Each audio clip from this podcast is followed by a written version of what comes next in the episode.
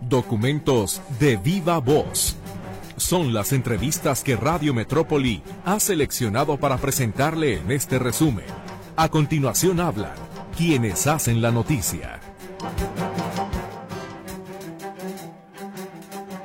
Muchas gracias por acompañarnos a este programa especial que Radio Metrópoli ha preparado para todos ustedes. Soy su servidor, Víctor Montes Rentería. Les invito a que a partir de este momento se sienten y disfruten con nosotros de los documentos de viva voz que hemos generado para ustedes, entrevistas, comentarios y algunas participaciones de nuestros especialistas que se generaron a lo largo de esta semana en Radio Metrópoli y se transmitieron por la estación de las noticias. Pero antes de comenzar con ese contenido, ¿qué le parece si iniciamos de buenas con la efeméride musical de Mercedes Altamirano, Marco y Jonathan, en esta ocasión dedicada a la cantante mexicana Julieta Venegas? Vamos a escucharla.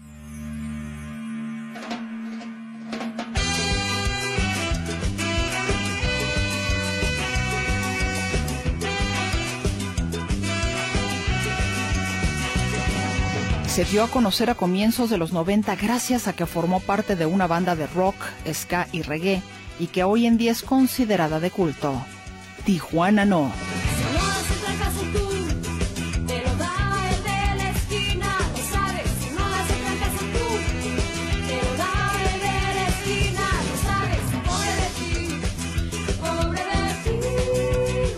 Para 1996, apoyada por Café Tacuba, decide probar suerte como solista.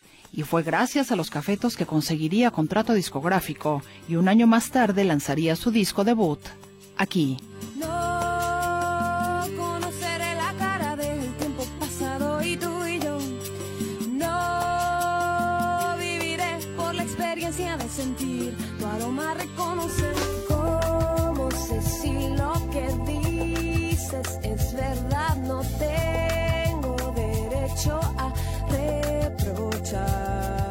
Así es, nos referimos a Julieta Venegas, cantante y compositora mexicoamericana.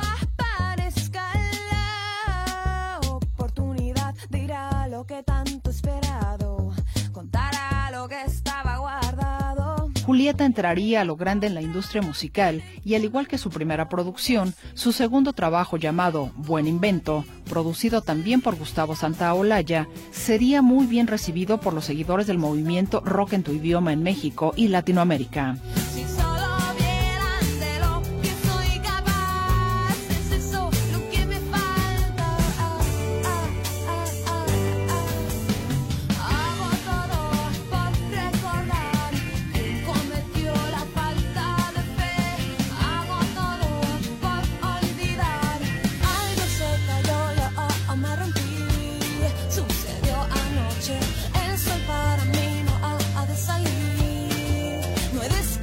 Aprovechando la buena racha de éxitos, es invitada en el 2000 a formar parte del soundtrack de la aclamada cinta Amores Perros.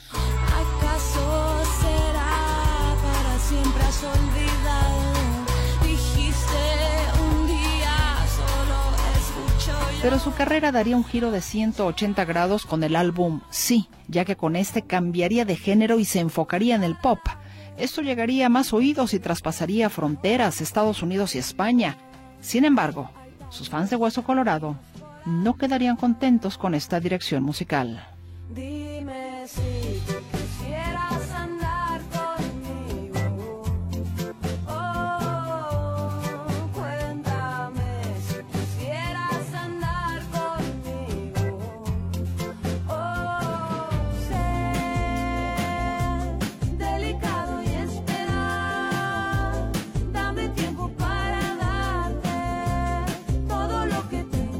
A partir de ese momento, la cantante se enfocaría en hacer música más pop, viendo los frutos que su anterior material le dejó. Es así como en 2006 edita Limón y Sal. Porque no supiste entender a mi corazón lo que había en él, porque no tuviste el valor de ver quién soy.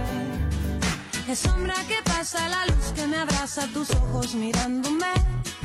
La calle que canta su canto de diario, el mundo moviéndose. Tanta fue la popularidad de ese trabajo y de Julieta que la cadena televisiva MTV decide hacerle su propio show desenchufado. el cual para no variar sería todo un éxito.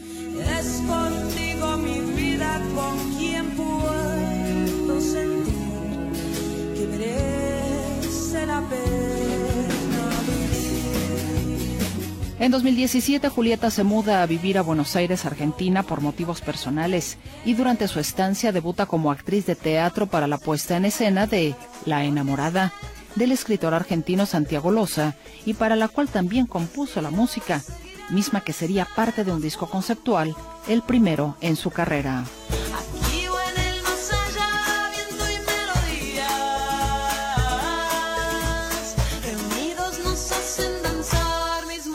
Ganadora de múltiples premios, entre los cuales destacan el Grammy, Grammys Latinos, el más reciente lo ganó el pasado 16 de noviembre en la ceremonia celebrada en Sevilla, España, premios MTV, premios Oye, así como dos Billboard Music Awards, además de ser multiinstrumentista y una de las mejores exponentes de la música en México de su generación, ella es Julieta Venegas y nació el 24 de noviembre de 1970 en Long Beach, California.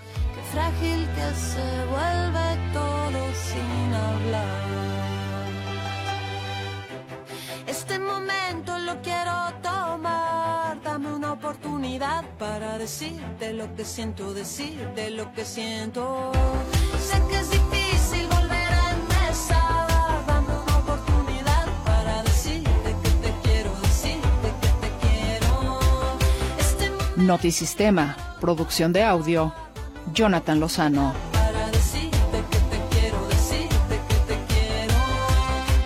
Producción, Marco Antonio Valencia.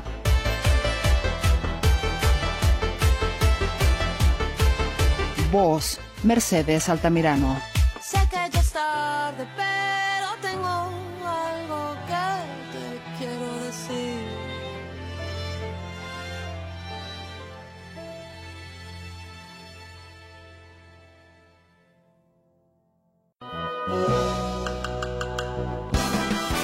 Acompáñenme a escuchar otro trabajo de Ricardo Camarena, donde nos habla del Día Naranja, una efeméride que busca concientizar sobre la violencia contra las mujeres, estrategia que busca además inhibir este problema. La cifra la pone sobre la mesa la Organización de las Naciones Unidas. En el mundo se calcula que existen alrededor de 736 millones de mujeres que han sido víctimas de algún tipo de violencia. Una de cada tres. Es una de las grandes deudas con este sector de la población en todo el planeta. Más allá del discurso, más allá de la corrección política, lo cierto es que se trata de un problema más vigente que nunca. De acuerdo con la definición que expone el gobierno federal, la violencia contra mujeres y niñas es cualquier acción u omisión basada en su género que cause algún tipo de daño, ya sea físico, psicológico, económico, patrimonial, sexual y, claro, llevado al extremo, la muerte. Cifras del INEGI revelan que en México 7 de cada 10 mujeres mayores de 15 años ha experimentado por lo menos una situación de violencia a lo largo de su vida. La encuesta realizada por este instituto también evidenció que el mayor tipo de violencia ejercida en contra de las mujeres es la psicológica, le sigue la sexual, la violencia física, la económica, la patrimonial y finalmente discriminación. La abogada y experta en derechos humanos, Patricia Olamendi, en entrevista con Milenio, hablaba sobre lo que hay detrás de la violencia contra las mujeres. Es una cultura machista que lamentablemente heredamos de muchos años, hoy en día alimentada por la impunidad, por la ausencia de respuesta de las autoridades frente a las violencias contra las mujeres, no tener un diagnóstico claro es lo que estamos viviendo. No hay una política pública para enfrentar la violencia contra las mujeres. Con un diagnóstico así, vamos a tener que seguir encomendándonos, pues ahora sí que a, a nuestros eh, santos o a nuestra familia o a lo que podamos hacer precariamente porque las autoridades no van a cambiar. Contrario a lo deseable, contrario a lo que tendría que ocurrir, la violencia contra las mujeres en México va al alza. Se ha incrementado en el transcurso de los últimos años, alrededor de un 4%. La mayoría de las agresiones se registra en el ámbito público, después en las relaciones de pareja, el ámbito escolar y, claro, en el laboral. La especialista en la materia, Karina Robledo, expone a los micrófonos de Grupo Imagen en qué estamos fallando todos, sociedad y gobierno. Todos somos, tenemos una parte de, complicidad. El gobierno me parece que no ha habido ¿no? políticas claras, temas para, eh, pues, por ejemplo, para dar inclusive albergues o servicios para que estén mujeres, ¿no? Que son violentadas físicamente. Y, y, también, también desde la casa, desde la casa creo que tenemos mucho que, que, que trabajar en las escuelas, en el trabajo. Es un trabajo conjunto, creo que no hay un solo culpable, sino todos tenemos que empezar a fortalecer, a crear nuevas iniciativas para que estos, estas cifras, pues, ni, o sea, ni se mantengan, sino bajen, ¿no? Las mujeres en México atraviesan por un contexto adverso, preocupante. De acuerdo con cifras oficiales, en México se asesina en promedio a siete mujeres todos los días. Son más de 2.700 a las que les han arrebatado la vida, de acuerdo con estadísticas oficiales. El mes más violento, marzo, con 260 víctimas. La indiferencia de las autoridades agrava el problema. Aquí un testimonio recogido por Telesur. O sea, quieren que uno llegue apuñalada, muerta, para que le levanten la denuncia. Las cinco entidades del país que concentran el mayor número de feminicidios son Guanajuato, el Estado de México, Baja California, Chihuahua y Jalisco. Y la denuncia por parte de colectivos y grupos feministas es que no pasa nada, es que han resultado insuficientes las acciones preventivas, es que México es un país de simulación, es que la negligencia y la indolencia por parte de las autoridades han convertido al país en un infierno para la mayoría de las mujeres, es que lo que impera es la impunidad, afirma el exdirector jurídico del Instituto Nacional de las Mujeres, Pablo Navarrete. El 98% de los feminicidios están en, en la impunidad y esto es muy grave porque de por sí tenemos un contexto social de permisividad en donde la violencia incluso está naturalizada, justificada y luego tenemos una intervención no lo suficientemente fuerte de parte de las instituciones, que es muy preocupante tener 98% de los casos en impunidad. Entonces tenemos un problema muy complejo. Este 25 de noviembre es el Día Naranja, es el Día Internacional de la Eliminación de la Violencia contra la Mujer y México no va nada bien en esta materia.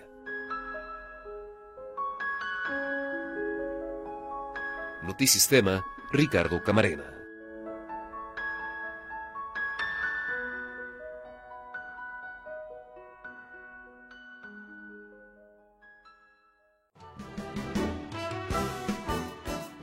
Mercedes Altamirano sostuvo una entrevista con el doctor Ángel Eduardo Ruiz Buenrostro, profesor del Departamento de Derecho Público del CUCH de la UDG, para hablar acerca de la viabilidad de la reforma para duplicar el aguinaldo de los trabajadores en México. Un tema sin duda alguna interesante.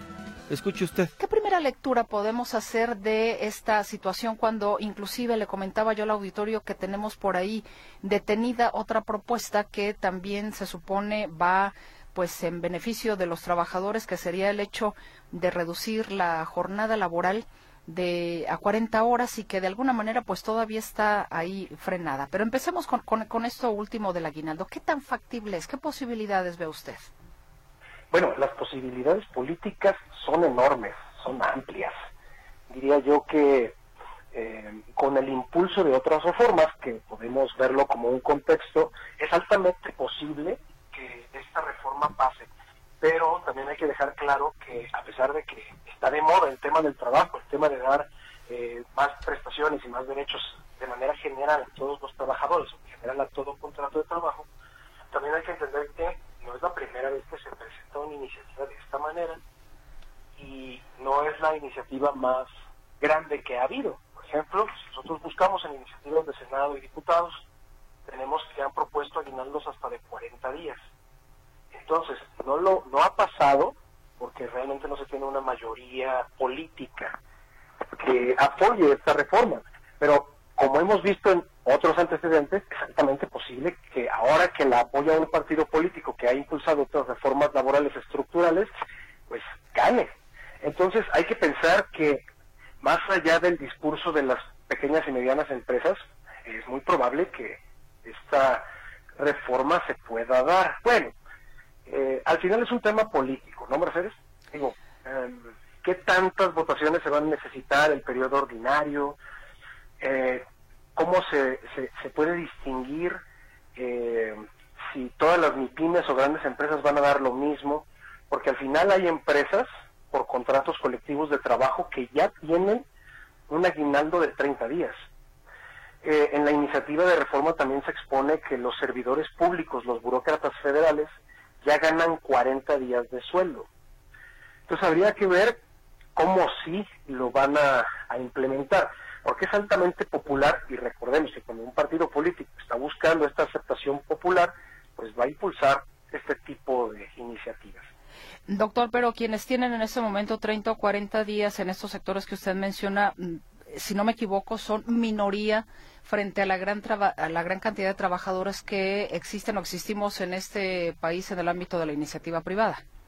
Claro, eh, indudablemente. De hecho, eh, solamente las, digamos, grandes empresas, que hay un porcentaje determinado y no es la mayoría, eh, son las que se pueden dar el lujo de dar estas prestaciones colectivas. Desde luego, grandes empresas, incluso medianas, eh, se pueden dar mucho eh, los contratos colectivos que vean prestaciones superiores a la ley, pero efectivamente, de manera ordinaria, solo tenemos derecho a 15 días. Si lo vamos vamos hablando de números, eh, son 15 días de un salario mínimo que equivalen a la mitad de un salario mínimo, eso significa que si una persona gana 7 mil pesos al mes, le van a dar 3.500 pesos de aguinaldo. Con la iniciativa se duplica el aguinaldo y se le daría eh, lo que se le denomina en otros países incluso el mes 13. La palabra aguinaldo es algo muy mexicano, no tanto latinoamericano, ¿eh? Es más mexicano que latinoamericano, porque en otras latitudes se conoce como el mes 13, el bono de fin de año, de otras maneras, pero no como aguinaldo.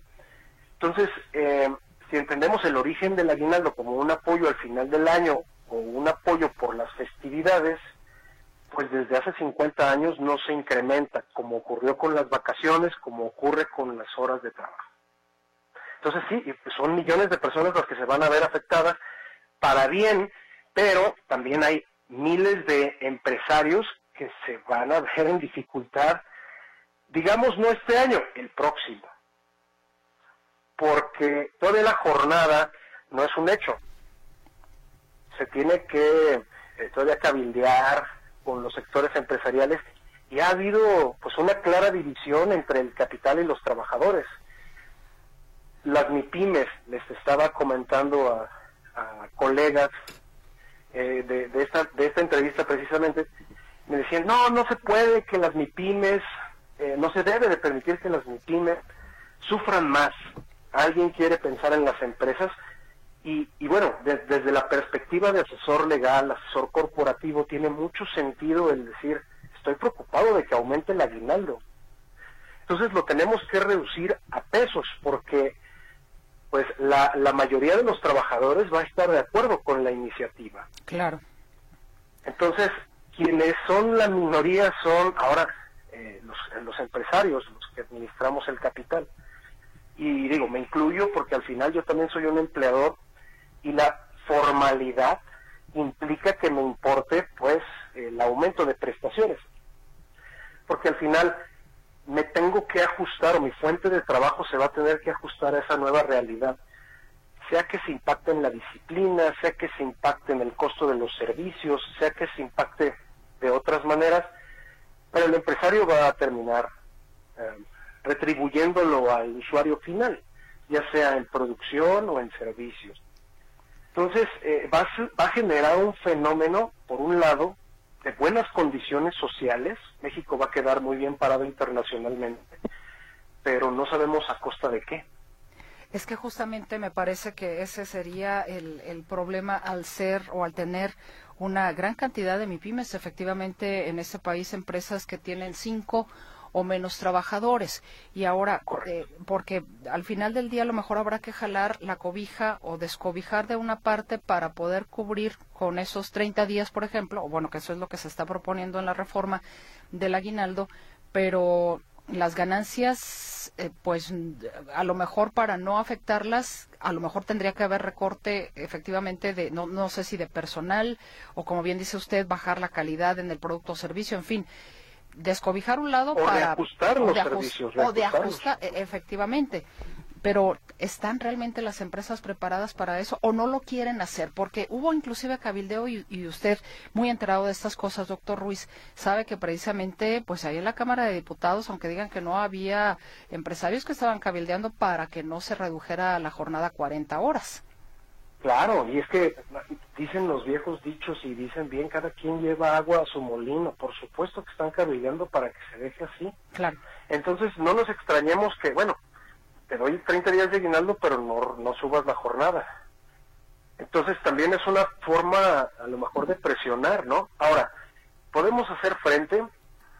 Mm, yo creo que sí, hay que abogar al ingenio. Mire, Mercedes, recuerdo este mismo debate con las vacaciones, ahora que ya hablamos de, de otras situaciones. Eh, Ciertamente, ese es otro tema. Eh, qué bueno que lo pone en la mesa, doctor. se tiene que reajustar la empresa. Una- uno de los efectos que vamos a sentir en estas épocas navideñas en el año 2023 es más vacacionistas, más turismo, digo, más allá de los lamentables hechos de Acapulco. Pero va a haber más turismo, por definición, porque hay más vacaciones, hay más viajes, hay más, más de ese tipo de economía. Entonces, por un lado, a los empresarios del sector del turismo que dicen, bueno, ¿cuándo puedo dar vacaciones? Pues en épocas no eh, saturadas. Entonces hay que intentar reajustarnos, ¿no? Claro, no sé hasta dónde podemos alcanzar a, a reajustar los servicios, pero yo, respondiendo a tu pregunta, creo que sí están preparadas la mayoría de las empresas de Jalisco. Y es que sucede algo muy interesante. Eh, una vez que estás en la formalidad, por definición te debe de ir bien. O sea, pagar impuestos queda incluso en una cuestión hasta secundaria con tal de que haya trabajo, empleo, economía. Donde puede llegar a verse afectado pues es en la informalidad, por supuesto. O sea, que no nos conviene a nadie. Eh, al final es intentar hacer las cosas de alguna manera bien. Y esto implicaría el, aumento del aguinaldo, la reducción de la jornada y prácticamente la, eh, eh, el aumento o el duplicado de las vacaciones. Son tres retos corporativos con los que vamos a tener que lidiar en algún momento, si no en este año, el próximo. Pero casi estamos seguros de que va a haber un aumento progresivo. Y es que dentro de la dinámica de los derechos humanos está bien. Entonces, eh, la pregunta sería, ¿cuántas empresas no pueden afrontar el aumento del aguinaldo?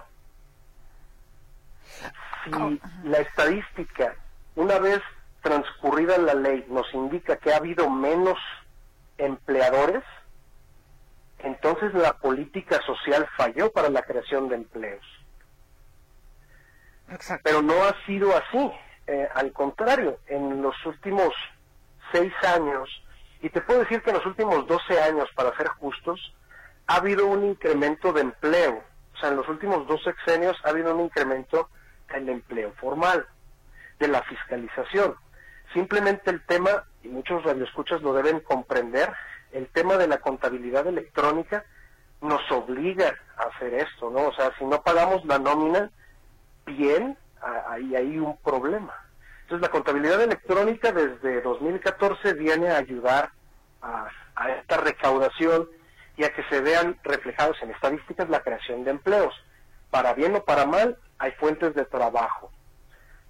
Entonces, si a partir de estas reformas hay menos empleadores, entonces la política falló. Insisto, eso es. Si va incre- incrementándose o llega a un grado en el que ya no existe más creación de empleo, habrá que repensar la política y ahora sí cambiarlo, ¿no? Ejemplo, negociarlo, dígame. Perdón, digamos que ese es el albur entonces, doctor. ¿Sí? Si esa reforma Eh, pasara, pues. Sí, exactamente. Eh, Es que depende de muchas cosas. Si, si se logra esta reforma, ah, pues no quedaría más que ajustarse. O si no, pues la fórmula, digo, al final, eh, yo no creo en la regresión de derechos, ese es uno de los inconvenientes.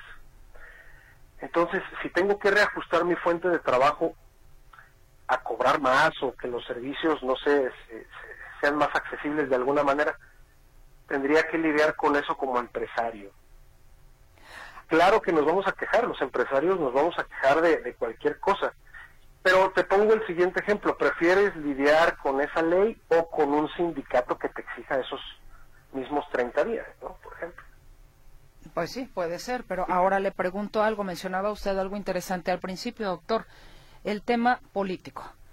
Esta legislatura tendría que apresurarse para poder meter esta reforma porque no sabemos si en la siguiente legislatura, ya con, digamos, luego de las elecciones, pues eh, el partido que en este momento es, hegemónico, bueno, que está, eh, que tiene la mayoría, que es Morena, pues no sabemos si para la próxima será mayoría. Y entonces ahí podría desaparecer ya todo, si, ahora sí, si no se apuran.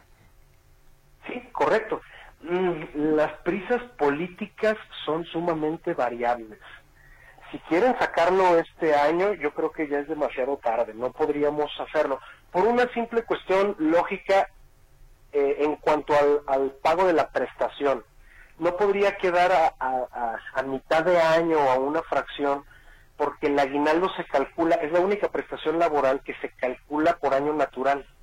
Es decir, del primero de enero al 31 de diciembre cuántos días trabajaste y esa es la fórmula con la cual te pagan actualmente el aguinaldo. ¿Vale? Incluyendo tus descansos y demás. Entonces sería un lío si la meten la, eh, la reforma en abril o en julio, porque no sabríamos si ese año que está transcurriendo ya va a incrementarse el aguinaldo. tendría mucho más sentido que sea a final de un año y que se inicie el siguiente año natural con el incremento del aguinaldo. Entonces, en respuesta a esto, pues, si quieren apurarse, sí, porque eh, recordemos que las reformas laborales tienen que ser bicamerales. O sea, está la, Cámara de Diputados o senadores que lanzan la iniciativa, se regula en comisiones y después se va a la Cámara Revisora ese proceso legislativo es donde pues tienen que apurarse. Y apenas está la discusión de las 40 horas. No sé si quieran esas dos eh, discusiones al mismo tiempo. Exactamente. Porque yo aprovecha, o sea, aprovecharlo políticamente es, oye, pues me estás ahorcando. O sea, si de por sí ese es el discurso que traemos los MIPIMES, oye, ya basta, ¿no? Vacaciones, jornada, aguinaldo, ¿qué más quieres? Eh, vaya, insisto, desde la academia, esto es válido. Las propuestas que se hacen son válidas. Hay que hablar del tema. Una de las soluciones, por ejemplo, es distinguir a las MIPIMES de las grandes empresas o hacer progresivo el incremento, ¿no? Digamos, pues, dos, dos días de aguinaldo más por cada año de trabajo hasta llegar a 30. No sé, alguna fórmula mágica progresiva si es que queremos eh, realmente tener un incremento del aguinaldo que a todos nos conviene. Al final ellos van a gastar ese dinero y generan economía. Y por otro lado, pues podemos tener em, un, control del el incremento para que las MIPIMES básicamente no sufran el golpe de, entre comillas, porque para algunos puede ser un golpe, para otros puede ser nada, eh, de aumentarle 15 días al año más de, de sus eh, 365 días más sus 15 de aguinaldo. O sea, realmente es una quincena extra.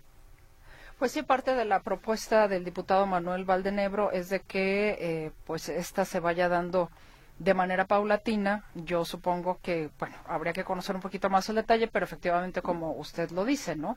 O sea, no de golpe y porrazo, digamos, los, los 30 días. De duplicarlo, claro. Y es, en, ese sentido, bueno, si son dos días cada año, tres días cada año, ok.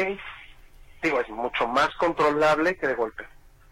Sí, que de hecho también existe la irregularidad no sé eh, su, su, punto de vista, de algunas empresas que eh, pagando el aguinaldo como está en este momento estipulado por ley, no lo hacen por completo el día de, o sea, al final del año, sino que lo van pagando durante el transcurso del año, digamos, por parcialidades lo cual entiendo, pues eso también es una violación a la ley. O sea, también hay cosas que meter, digamos, en cintura en lo que ya la ley contempla, ¿no?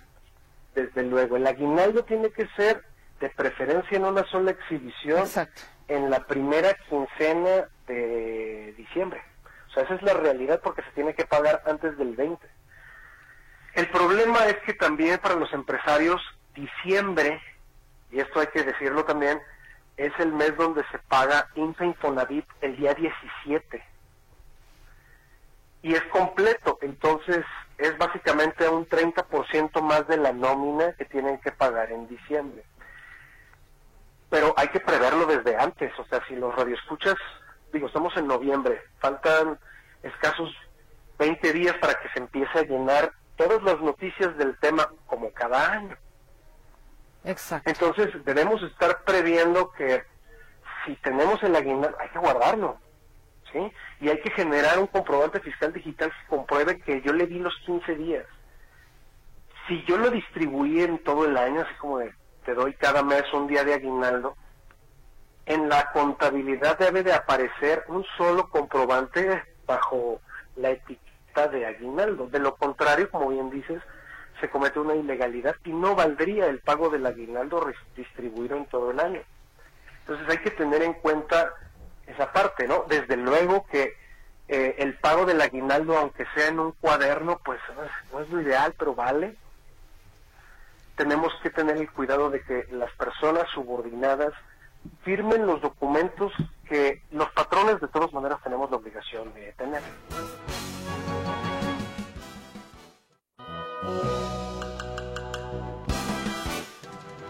Escuchemos el comentario de Ana Luz Navarro, actriz y promotora cultural, quien nos recuerda la aportación de Hermilia Galindo a la Revolución Mexicana.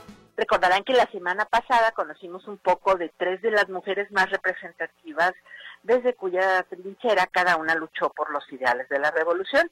Margarita Neri, Dolores Jiménez Muro y Adela Velarde Pérez. Y sin dejar de lado a las valientes y sacrificadas soldaderas que acompañaban a sus hombres sirviéndolos en la batalla, Hubo una más de quien se habla aún menos, pero cuya aportación a la lucha patriótica no podemos dejar de lado. Se trata de Hermila Galindo, quien nació el 2 de junio de 1886 en la ex hacienda de San Juan de Avilés, municipio de Ciudad Lerdo, Durango.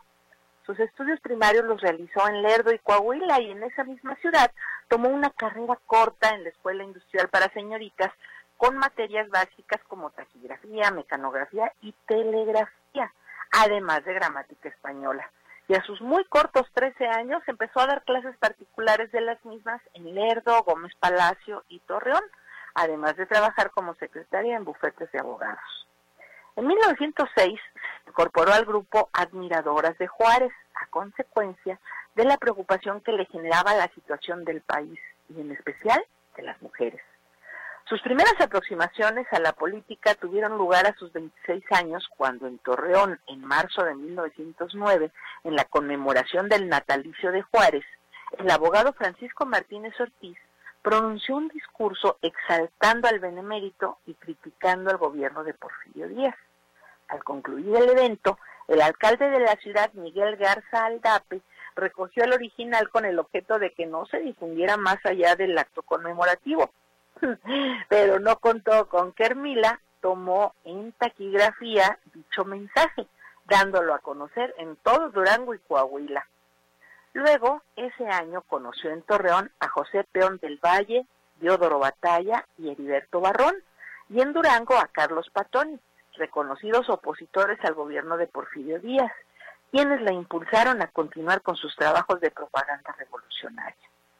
Emilia Galindo se trasladó a la Ciudad de México luego del triunfo de la Revolución, donde se desempeñó como taximecanógrafa con el general, general Eduardo Hay, militar cercano al entonces presidente Francisco I. Madero, al tiempo que trabajaba como maestra en el Internado Nacional de Estudios Preparatorios y Mercantiles. Allá también se incorporó al club Abraham González, en el que se empapó de las ideas del alemán August Bebel, Clara Zetkin, Flora Tristán y Alexandra Kolontai, quien manejaba la idea de la mujer moderna, en cuyo centro se encontraba la emancipación de la mujer con respecto al hombre, es decir, que la mujer de aquel tiempo tenía que dejar de ser, por así decirlo, solo un instrumento, resonancia o reflejo de los hombres. Ahí mismo, y tras el asesinato del presidente Francisco I. Madero y su vicepresidente José María Pino Suárez, y la llegada al poder del general Victoriano Huerta, Galindo se convenció que su labor política en el Club Abraham González debía redoblarse, por lo que dueña de una gran elocuencia, clara inteligencia y su forma de escribir, además de su estupenda oratoria, fue la encargada de pronunciar un excelente discurso de bienvenida a Venustiano Carranza, responsable del Poder Ejecutivo, por su cumpleaños y por su entrada triunfal a la capital del país el 20 de agosto de 1914. Carranza quedó impactado con sus palabras y la invitó a ser su secretaria particular, con quien se trasladó posteriormente a Veracruz ante la inminente llegada a la capital de las tropas de Francisco Villa y Emiliano Zapata. Hermila Galindo, ya en Veracruz, se inició en el periodismo, en el periódico constitucionalista El Pueblo, publicando su primer artículo titulado La mujer como colaboradora en la vida pública en la columna denominada Crónica Dominical. En él afirmaba que la mujer debe aspirar a una vida mejor al contar con las mismas cualidades que el hombre, como la inteligencia, la voluntad, el raciocinio, la memoria y el sentimiento. Fundó y dirigió el semanario Mujer Moderna, que empezó a publicarse el 16 de septiembre de 1915, con un enfoque de género adelantado a su tiempo, que defendía, entre otros, el derecho al voto de la mujer. En la inauguración del primer Congreso Feminista en 1916 se leyó su ponencia La mujer en el porvenir, en la cual pidió establecer la educación sexual en los planes educativos, uy, lo que provocó que se le acusara de inmoral, teniendo oportunidad de defenderse de las críticas en el segundo Congreso en diciembre del mismo año, siendo apoyada por mujeres de gran prestigio como Eulalia Guzmán y Matilde Montoya la primera médica mexicana. Sin embargo, en ninguno de los dos congresos hubo consenso de la petición del ejercicio pleno del sufragio femenino, pero se logró acordar que se comenzara con el derecho a votar en las elecciones eh, locales, en ese caso en Yucatán. El 12 de diciembre de 1916 fue leída en el Congreso Constituyente reunido en ese momento en Querétaro una iniciativa que envió en la que planteaba la necesidad de otorgar el derecho a votar de las mujeres como un paso importante para incluirlas en la vida política, que desde luego fue rechazada. En 1917, Hermila se presentó como candidata a diputada federal por el quinto distrito electoral de la Ciudad de México, desafiando la ley electoral vigente. Y aunque no ganó eh, esta elección, sentó un precedente importante en la lucha por los derechos políticos de las mujeres. Así, Además de defender y difundir las tesis del carrancismo, Hermila Galindo se convirtió en la máxima exponente del feminismo en México entre 1915 y 1919. Si bien Hermila Galindo no empuñó un arma ni se enfrentó en las trincheras, sí fue un producto de la revolución, a quien en febrero de 1940 se le otorgó la condecoración al mérito revolucionario además de ser considerada pionera en el impulso a posteriores movimientos feministas que llevaron a la modificación del artículo 34 constitucional para garantizar el derecho al voto a las mujeres, logro que finalmente fue realizado mediante un decreto publicado el 17 de octubre de 1953 por el presidente Adolfo Ruiz Cortines, quien además, reconociendo su tarea, le otorgó el nombramiento honorario de la primera mujer congresista. Hermila Galindo falleció un año después, el 19 de agosto de 1954, alcanzando a haber cristalizado su ideal y mayor lucha por los derechos de las mujeres. Hasta aquí por hoy, nos escuchamos en el siguiente comentario y yo los espero todos los viernes a las 5 de la tarde por esta misma frecuencia de Radio Metrópoli, ya saben, para tomarnos un cafecito virtual y platicar de todo aquí entre nos. Mientras tanto, pues me despido con mi mayor y mejor deseo. Pásenlo de lo mejor. Y si mejor, pues qué mejor, ¿no? Hasta la próxima.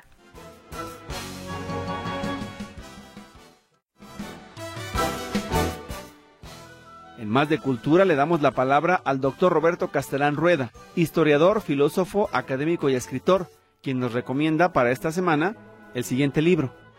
¿Qué tal, Víctor? Muy buenos días, muchas gracias. Muy buen viernes para ti y todo el auditorio. Eh, hoy quiero hablar de un libro que voy a tomar, pues más bien como eh, como un pretexto, por así decirlo, como un punto de partida, que se llama Nadie acabará con los libros, así se llama este este libro, y es una conversación entre Humberto Eco y Jean-Claude Carrier. La primera edición en francés es en el 2009. Como decía en un inicio, tomo este libro, eh, del que como decía también ya quizás ya hablamos en alguna ocasión, para decirles que mañana inicia en Guadalajara la Feria Internacional del el Libro. Nadie acabará con los libros. Es un viaje eh, en medio de una conversación entre estos dos grandes, grandes escritores, ya fallecidos ambos, Humberto Eco, quizás el más conocido, y Jean-Claude Carrier, es una conversación precisamente sobre el mundo del libro. Este es un libro muy interesante porque eh, esta conversación está hecha a partir de ese eh, posible temor a la posible desaparición del libro frente al libro electrónico. Entonces estos dos personajes comienzan a platicar entre ellos sus vivencias con el libro y se remontan, por supuesto, a distintas épocas históricas a partir de el nacimiento de la imprenta, sobre todo, aunque también retoman algunos casos de textos en, papiro. Hacen todo un viaje, insisto, a través de la historia del libro, pero también hacen una reflexión sobre lo que será o la posibilidad de que exista el libro. Y ellos dicen que sí, sí va a existir el libro porque como dicen, es como la cuchara, el martillo, la rueda o las tijeras. Una vez que se han inventado, no se puede hacer nada mejor. El libro ha superado la prueba del tiempo, dice Humberto Eco, y la seguirá superando porque el libro es una extensión del cerebro, es una extensión de la inteligencia del ser humano, no es una prótesis como otras, esas que simple y sencillamente son mecánicas o ahora electrónicas que alargan eh, nuestras posibilidades, sino que esta es el libro es parte directamente de nuestros eh, nuestros sentidos, nuestro cerebro, nuestra inteligencia como como seres humanos. Entonces este es un gran libro porque insisto es un gran viaje por todo el mundo del libro que no ha estado eh, exento de eh, de amenazas. El libro ha tenido en su historia muchísimas amenazas, amenazas de, de, desaparición. El libro ha sido, ha sido quemado, han sido perseguidos muchos de sus, de sus autores y de todo esto platican porque en realidad es un diálogo muy ameno, por supuesto, entre, entre dos personas muy eruditas, pero todo esto platican eh, Humberto Eco y Jean-Claude Carrier hay algo también que plantean que me pareció muy interesante y es que dicen cómo es posible que ya no vivamos en un presente plácido, sino que tenemos que esforzarnos constantemente en prepararnos para el futuro. Y esa preparación constante para el futuro incluye el futuro del libro. ¿Qué va a pasar con el libro? En pocas palabras, ¿qué va a pasar con las ideas? ¿Qué va a pasar con la inteligencia del ser humano? Antes nos preparábamos para vivir en el futuro, en el presente, perdón. Ahora nos estamos preparando todos los días para vivir en el futuro porque el mundo ha tomado una velocidad, una velocidad cada vez mayor, una velocidad constante, lo sentimos todos los días y, y para el libro lo que menos se necesita es esa velocidad. El, libro siempre necesita calma, el libro siempre necesita cierto reposo, cierta placidez, cierta tranquilidad de espíritu, como llaman los autores en un momento dado a, la lectura, porque el ejercicio de lectura es un ejercicio de reflexión, es un ejercicio de, de pausas, de constante pausas, y es un ejercicio, por supuesto, del pensamiento, un, pensamiento que mm, lo que menos se le puede exigir es velocidad y es rapidez. Este es mi comentario para el día de hoy. Muchas gracias por acompañarnos. Fue un gusto estar con usted en este fin de semana. Le deseo que se encuentre bien y descanse. Soy Víctor Montes Rentería. Hasta la próxima.